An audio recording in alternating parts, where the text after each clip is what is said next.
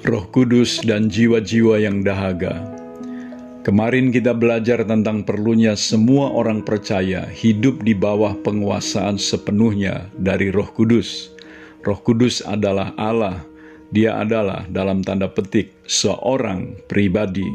Sebagai pribadi, ia memiliki keinginan dan kerinduan jika di suratan Efesus kita telah melihat salah satu bukti dari orang yang penuh dengan Roh Kudus, yaitu saling merendahkan diri satu kepada yang lain, dan bukannya saling merendahkan satu sama lain. Maka hari ini kita akan melihat dan belajar untuk mengenal kerinduan hati daripada Roh Kudus yang terbesar.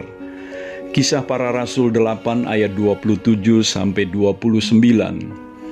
Lalu berkatalah Filipus, adalah seorang Ethiopia, seorang sida-sida, pembesar dan kepala perbendaharaan Sri Kandake, ratu negeri Ethiopia yang pergi ke Yerusalem untuk beribadah.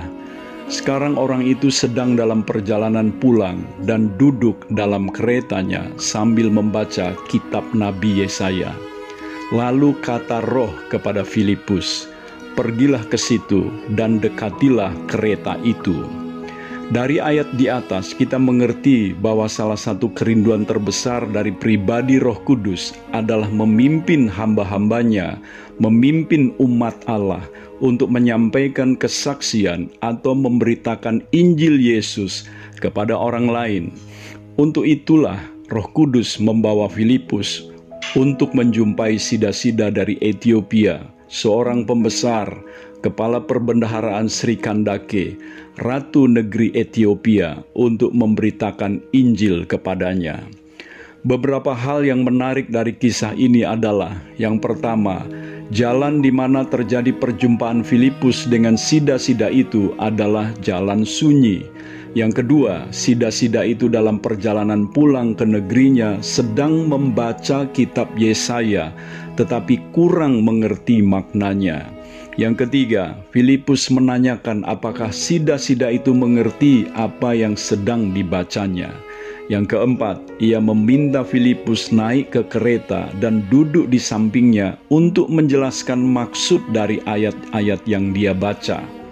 Sida-sida itu menjadi percaya dan mengakui bahwa Yesus Kristus adalah Anak Allah. Dari beberapa hal di atas, kita mengerti bahwa Roh Kudus tahu ada satu jiwa di jalan sunyi yang sangat haus akan kebenaran, yang hatinya telah siap untuk menerima kebenaran Injil Yesus Kristus yang menyelamatkan. Dialah yang menggerakkan dan memimpin Filipus menginjili sida-sida itu. Saya melihat inisiatif Roh Kudus dan ketaatan Filipus, sekali lagi ketaatan Filipus, melakukan apa yang Roh Kudus perintahkan, telah menghasilkan satu jiwa yang dipindahkan dari maut ke dalam hidup. Ketaatan Filipus untuk bekerja sama dengan Roh Kudus menunjukkan salah satu ciri utama lainnya dari mereka yang dipenuhi Roh Kudus, yakni ketaatan kepada perintah Allah. Sekali lagi, arti dari penuh Roh Kudus adalah dikuasai, dipenuhi sampai melimpah, dipimpin oleh Roh Kudus. Untuk apa? Menjadi saksinya Saudaraku, di sekitar kita ada begitu banyak jiwa-jiwa yang haus dan berlapar seperti sida-sida itu yang membutuhkan keselamatan.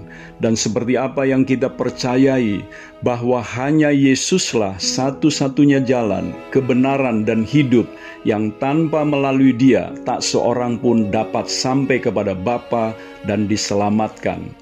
Teruslah mendoakan jiwa-jiwa itu dengan sungguh-sungguh, serta meminta penguasaan Roh Kudus dalam hidup kita untuk memimpin kita bersaksi kepada mereka, terutama kepada sanak famili kita dan orang-orang yang Tuhan pertemukan dengan kita setiap hari.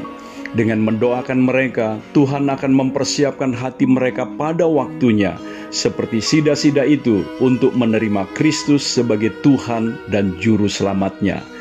Saya Theo Barahama, Bring Heaven Home, Tuhan Yesus memberkati kita.